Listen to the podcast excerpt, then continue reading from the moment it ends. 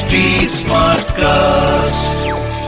आप सुन रहे हैं एच डी स्मार्ट कास्ट और ये है रेडियो नशा प्रोडक्शन ना ना ना मुन्ना ना ना ना आज नहीं। आज मैं गाना गा के शो शुरू नहीं करूँगा। रोज गाना गा के शो शुरू करता हूँ। हर तरफ़ बात फैल रही है कि सतीश जी बहुत अच्छा शो करते हैं और गाना भी बढ़िया गाते हैं। How really talented he is इसलिए आज मैं अरिजीत सिंह को कॉम्प्लेक्स नहीं दूँगा अरिजीत सिंह, वो लड़का, वो भी अच्छा गाता है?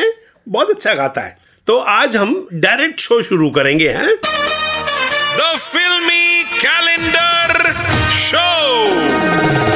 तो दोस्तों शो शुरू हो गया है द फिल्मी कैलेंडर शो और मैं हूँ आपका अपना सतीश कौशिक। और अब वक्त हो गया दोस्तों, अपने कैलेंडर से पूछने का कि भाई कैलेंडर जरा फड़फड़ाओ, क्योंकि जब आप फड़फड़ाओगे, कुछ बड़बड़ाओगे, तभी तो हमें पता चलेगी वो जादुई तारीख जिस दिन इंडियन सिनेमा का इतिहास बदला था।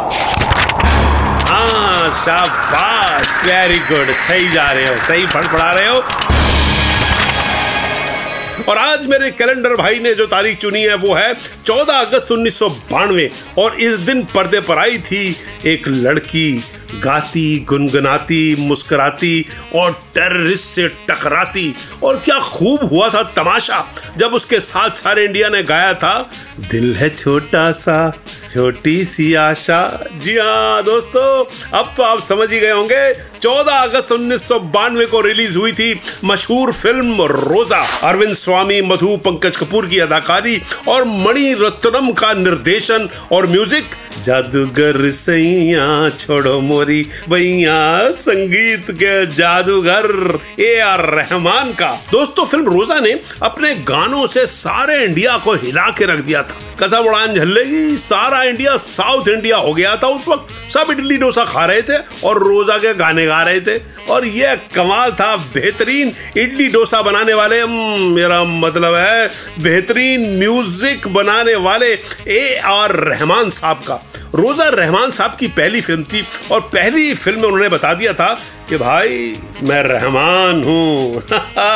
रहमान। दोस्तों, फ़िल्म रोजा को बनाने की प्रेरणा असल में मणिरत्नम साहब को मिली थी एक असली इंसिडेंट से।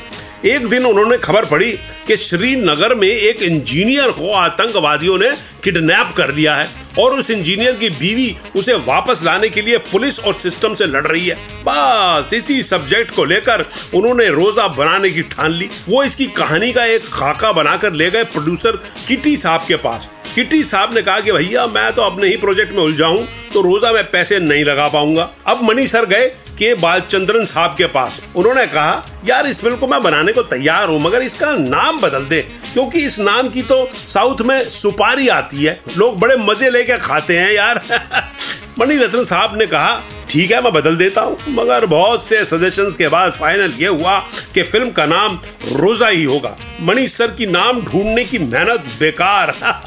इस तरह रोजा शुरू हो गई। दोस्तों, रोजा एक छोटे बजट में बनाई गई फ़िल्म थी। कश्मीर में उस वक्त बहुत ज़्यादा टेररिज्म था, इसलिए फ़िल्म की शूटिंग ऊटी, शिमला और मनाली में ही की गई।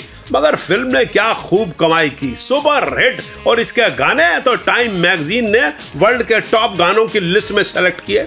दोस्तों, जाते जाते आपको यह भी बताऊँ कि इस फ़िल्म में टेररिस्ट की भूमिका के लिए अप्रोच किया गया था नाना पाटेकर को। मगर नाना पाटेकर साहब ने मना कर दिया। अच्छा हुआ उन्होंने मना कर दिया। पता चला कमांडर नाना पाटेकर साहब आधी रात को टेररिस्टों से पूछ रहे होते, हे, बताना, हे हे हे, ये हिंदू का खून है? ये मुसलमान का खून? साला, एक मच्छर आदमी को क्या क्या बना देता है? जंगल में इतने मच्छर हैं कि गोली से पहले डेंगू से मर जाएँगे। इससे अच्छा है क्यों ना हम सरेंडर कर दे हे हे हे, हे लो जी बिना लड़ाई के सरेंडर कर दिया फ़िल्म इंटरवल में ही खत्म।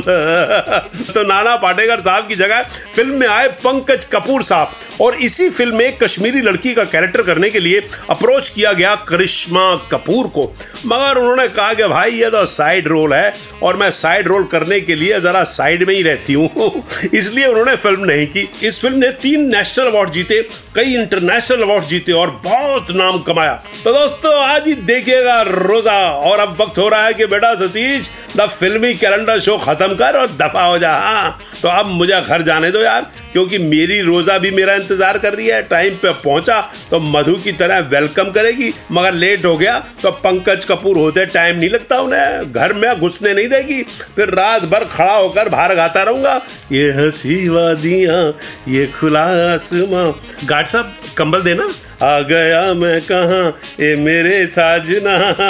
जाता हूँ भैया, tata bye bye bye bye आप सुन रहे हैं एच डी स्मार्ट कास्ट और ये था रेडियो नशा प्रोडक्शन एच स्मार्ट Smartcast.